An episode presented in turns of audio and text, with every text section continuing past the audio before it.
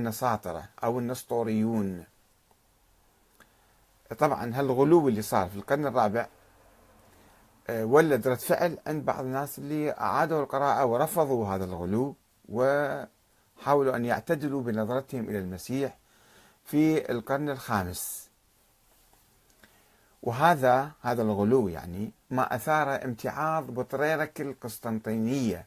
نسطور اسمه نسطور بالقسطنطينية كان. توفى سنة 451 الذي رفض ذلك البيان والاعتراف بعقيدة ثنائية الطبيعة أن طبيعة المسيح إلهية وأرضية ناسوتية ولاهوتية التي أقرها مجمع أفسس مجمع آخر أيضا عقدوا المسيحيون وأقروا هذا الشيء سنة 431 وقال بأن يسوع المسيح مكون من طبيعتين أو جوهرين منفصلين.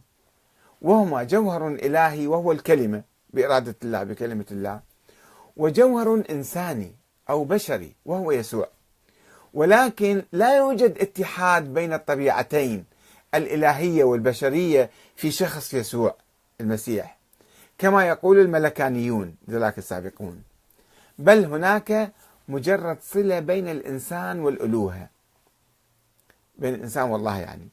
وبالتالي لا يجوز إطلاق اسم والدة الإله على مريم العذراء التي لم تلد إلها بل إنسانا فقط. حلت عليه كلمة الله أثناء العماد تعميده يعني.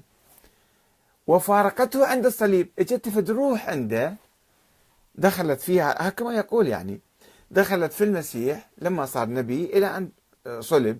فترة سنتين ثلاثة فقط في هالحالة كان هو في روح إلهية ولكن قبل ذلك كان إنسان عادي. وفضل هذا آه، النسطور آه، فضل استعمال عبارة والدة المسيح مو والدة, والدة الإله. وقام نسطور بتفسير الأناجيل تفسيرا جديدا أقرب إلى التوحيد. فقال إن الله تعالى واحد ذو أقانيم ثلاثة الوجود والعلم والحياة. كان يعني بالأقانيم هذه. ثلاث أبعاد عنده ثلاث صفات عنده يعني. وهذه الأقانيم ليست زائدة على الذات هي نفس ذات الله هو عالم الله هو حي الله هو موجود. فقال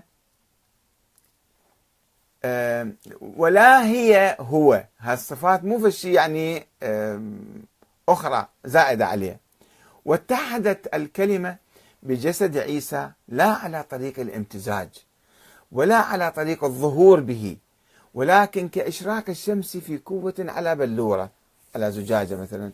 كيف تشرق الشمس؟ هكذا أشرقت المعاني الإلهية على عيسى عليه السلام فأضاء.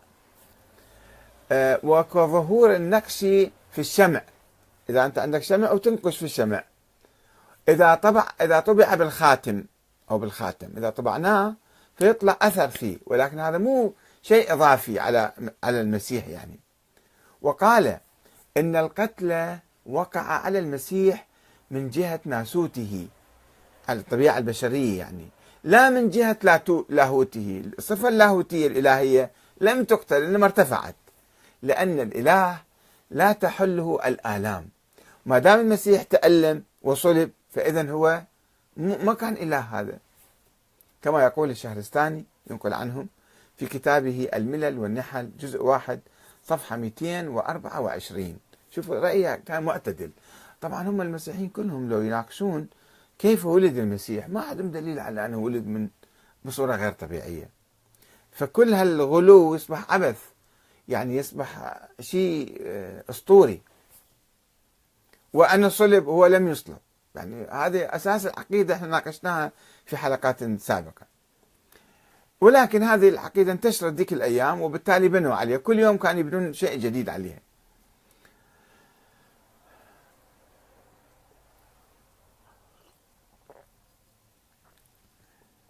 وأضاف نسطور اللي كان آه، أسقف القسطنطينيه إن اتحاد يسوع بالإله هو في الحقيقة اقتران أو مصاحبة أو ازدواج.